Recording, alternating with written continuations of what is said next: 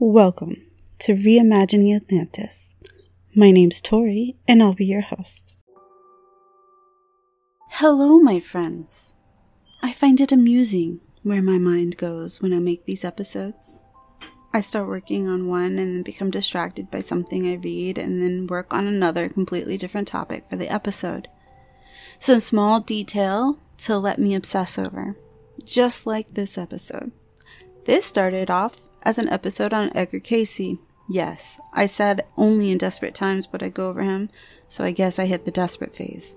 I realize how much Edgar Cayce is still cited as a source. The Bimini Road, ooh. I'm still slowly working on him, and I gained a fraction of respect for him. I am still not very impressed with his viewings, but I'll give credit where it's due. He didn't try to make money off of his psychic powers. Perhaps another author was equally as foreseeing my boy Plato. Recently, we have a new TV series that branches off The Lord of the Rings called The Ring of Power. What would you do if you had a ring that could turn you invisible? Plato's book, The Republic, ponders just that question with the Ring of Gyges. What?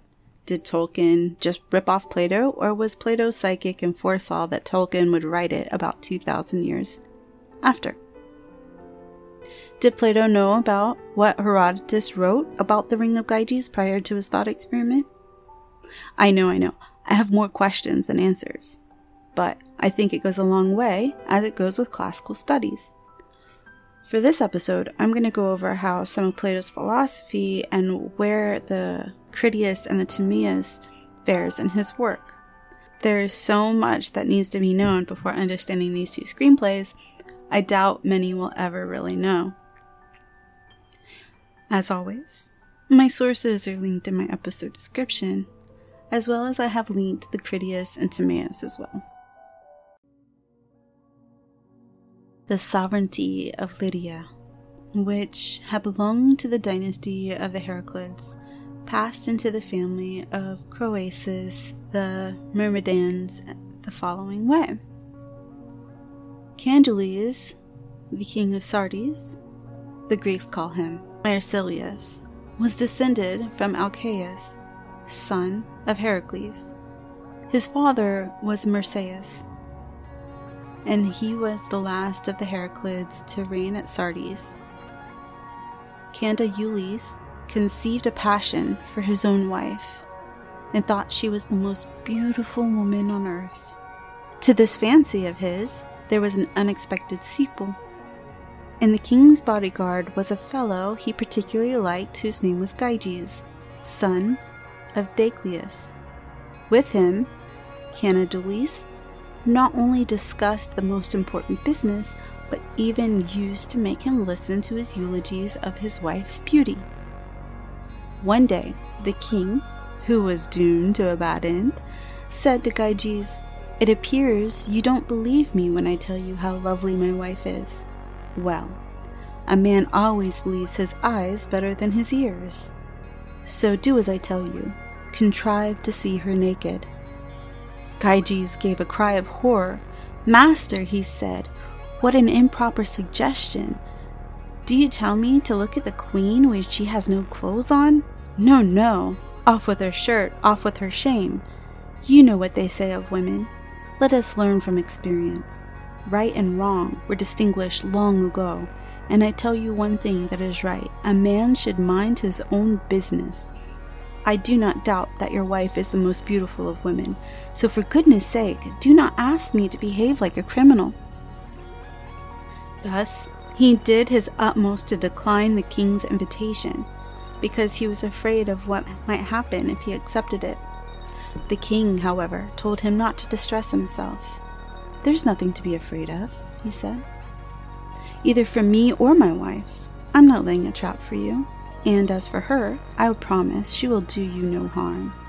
I'll manage so she doesn't even know that you've even seen her. Look, I will hide you behind the open door of our bedroom. My wife will follow me into bed. Near the door, there's a chair. She'll put her clothes on it as she takes them off, one by one. You'll be able to watch her with perfect ease. Then, while she's walking away from the chairs towards the bed, with her back to you, slip away through the door. and mind she doesn't catch you. Gyges, since he was unable to avoid it, consented, and when bedtime came, Candaules brought him to the room. Presently the queen arrived, and Gyges watched her walk in and put her clothes on the chair. Then, just as she had turned her back and was going to bed, he slipped softly out of the room. Unluckily, the queen saw him. At once she realized what her husband had done, but she did not betray the shame she felt by screaming or even let it appear that she had noticed anything. Instead, she silently resolved to get her revenge. For the moment, she kept her mouth shut and did nothing. But at dawn the next morning, she sent for Gyges. After preparing the most trustworthy of her servants for what was to come, there was nothing unusual in being asked to attend upon by the queen. So Gyges answered the summons without any suspicion that she knew what had occurred the previous night. Gyges, she said as soon as he presented himself, there are two courses open to you, and you may take your choice between them. Kill Candaules and seize the throne, with me as your wife, or die yourself on the spot, so that never again may your blind obedience to the king tempt you to see what you have no right to see. One of you must die, either my husband, the author of this wicked plot, or you, who have outraged propriety by seeing me naked. For a time, Gyges was too astonished to speak. At last, he found words and begged the queen not to force him to make such a difficult choice. But it was no good. He saw that he was faced with no alternative, either murdering his master or of being murdered himself. He made his choice to live. Tell me, he said, since you drive me against my will to kill the king, how shall we set on him? We shall attack him when he is asleep, was the answer, and on the very spot where he showed me to you naked. All was made ready for the attempt. The queen would not let Gyges go or give him a chance of escaping the dilemma. Either Candaules or he must die. Night came and he followed her into the bedroom. She put a knife into his hand and hid him behind the same door as before. Then, when Candaules was asleep, he crept from behind the door and struck. Thus, Gyges usurped the throne and married the queen. That was an account from Herodotus in the histories.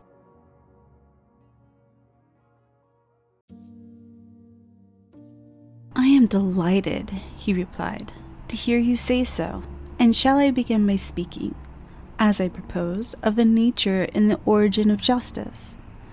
They say that to do injustice is, by nature, good, to suffer injustice, evil, but that the evil is greater than the good.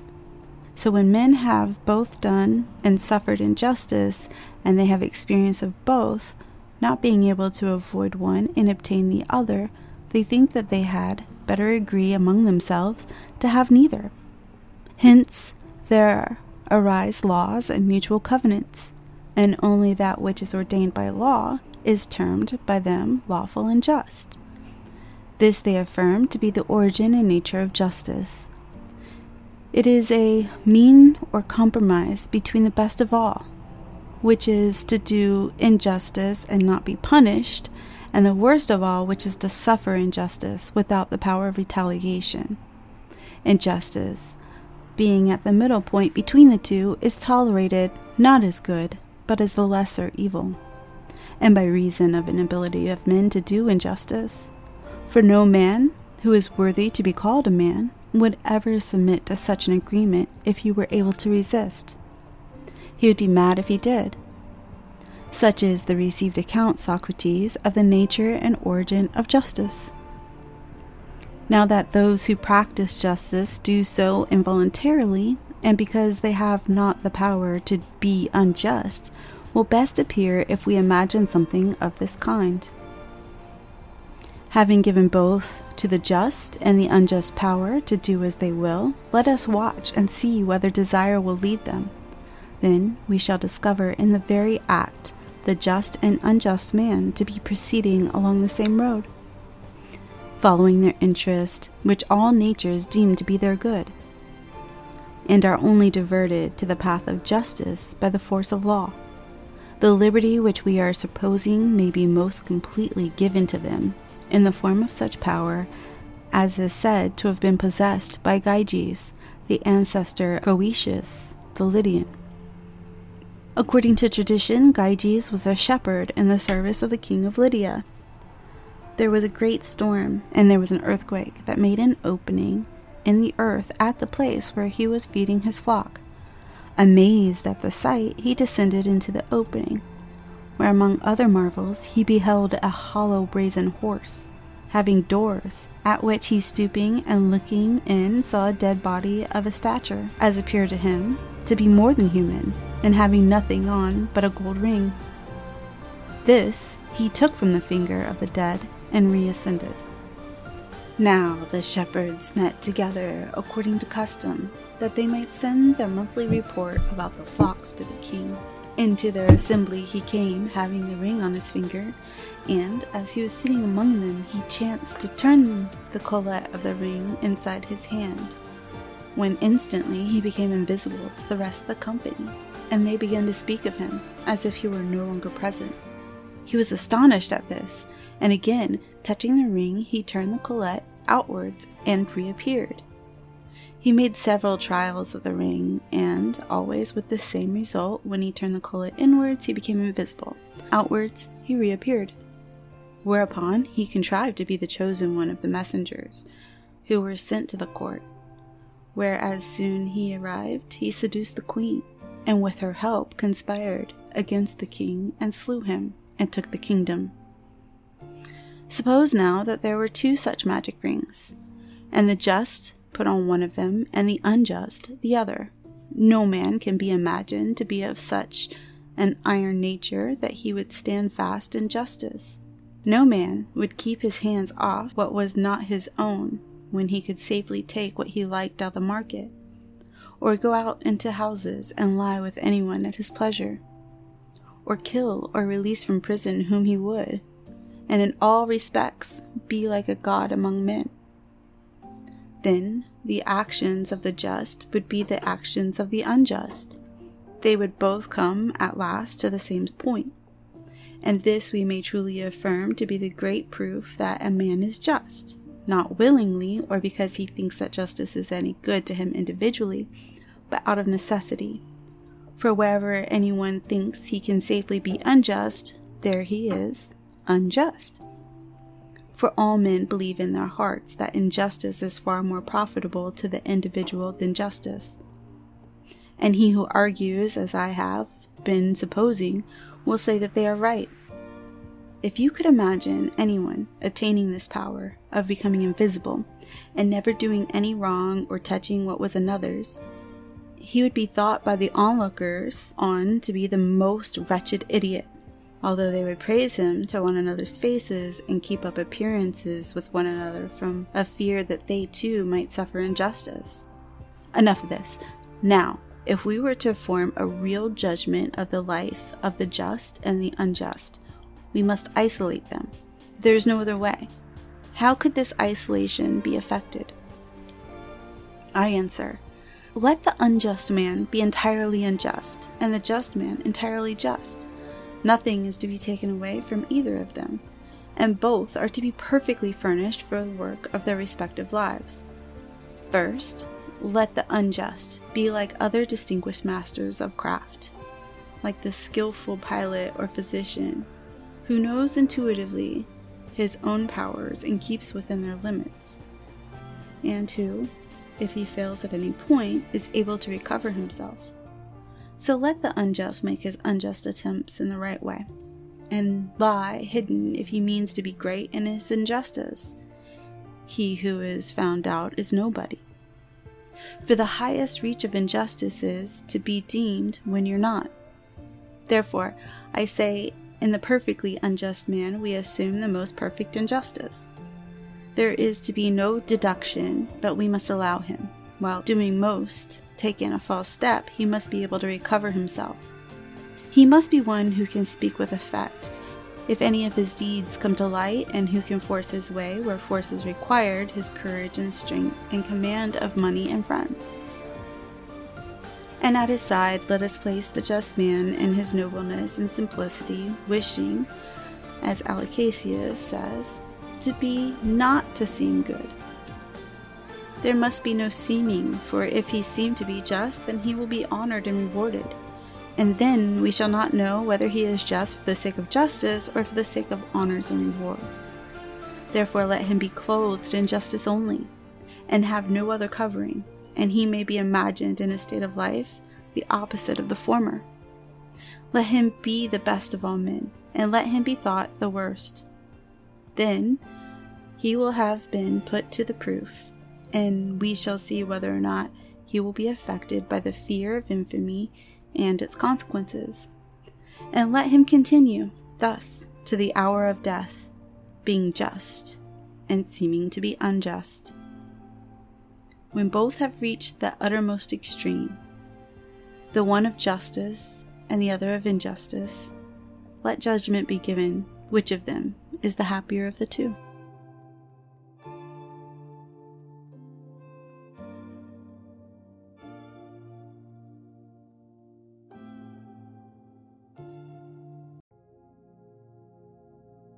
As you can see, Plato is full of thought experiments. If you had a ring that can make you invisible, would you be just or unjust?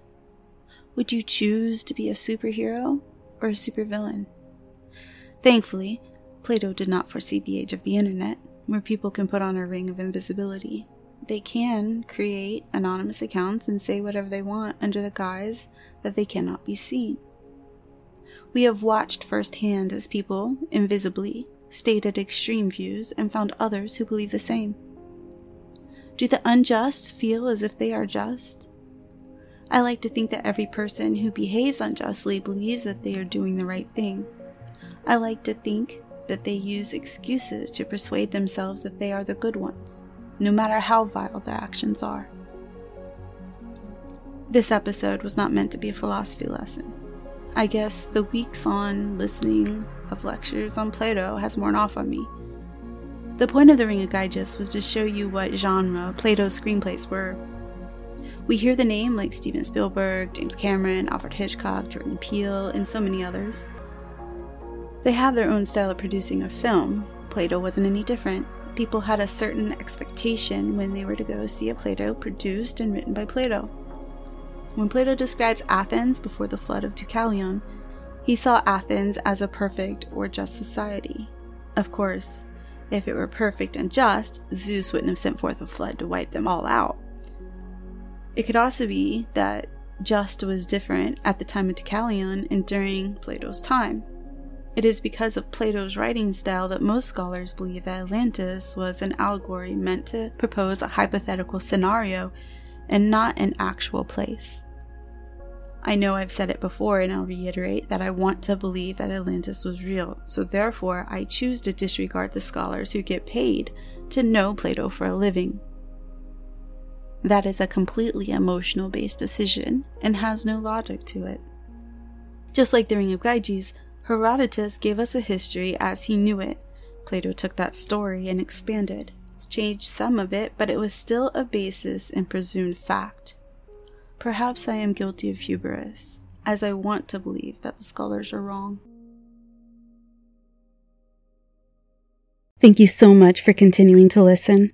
Your support means everything to me. If you want to help make this podcast grow, please subscribe and tell just one other person about this podcast today. We are each our own hero in this story we call life. That means one person has the power to change everything.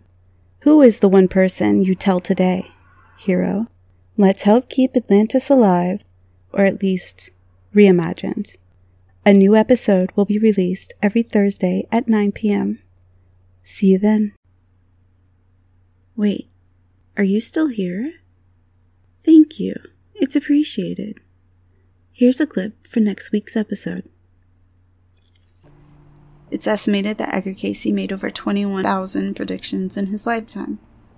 He is often proclaimed as a miracle worker, prophet, and even America's most successful clairvoyant. However, Edgar Cayce's predictions were wrong more often than they were correct. In one of Cayce's earlier predictions, he stated that 1933 would be a very good year. This prediction was way off base, as in 1933, Adolf Hitler was appointed Chancellor of Germany. Shortly after his appointment, he dissolved the German parliament, which marked the beginning of the Nazi rampage throughout Germany and across Europe. In the US, the Great Depression was in a full swing when the global economy hit rock bottom in 1933. According to Cayce, a large earthquake would also hit the state of California, causing it and the Baja Peninsula to slide into the Pacific sometime during the 1960s.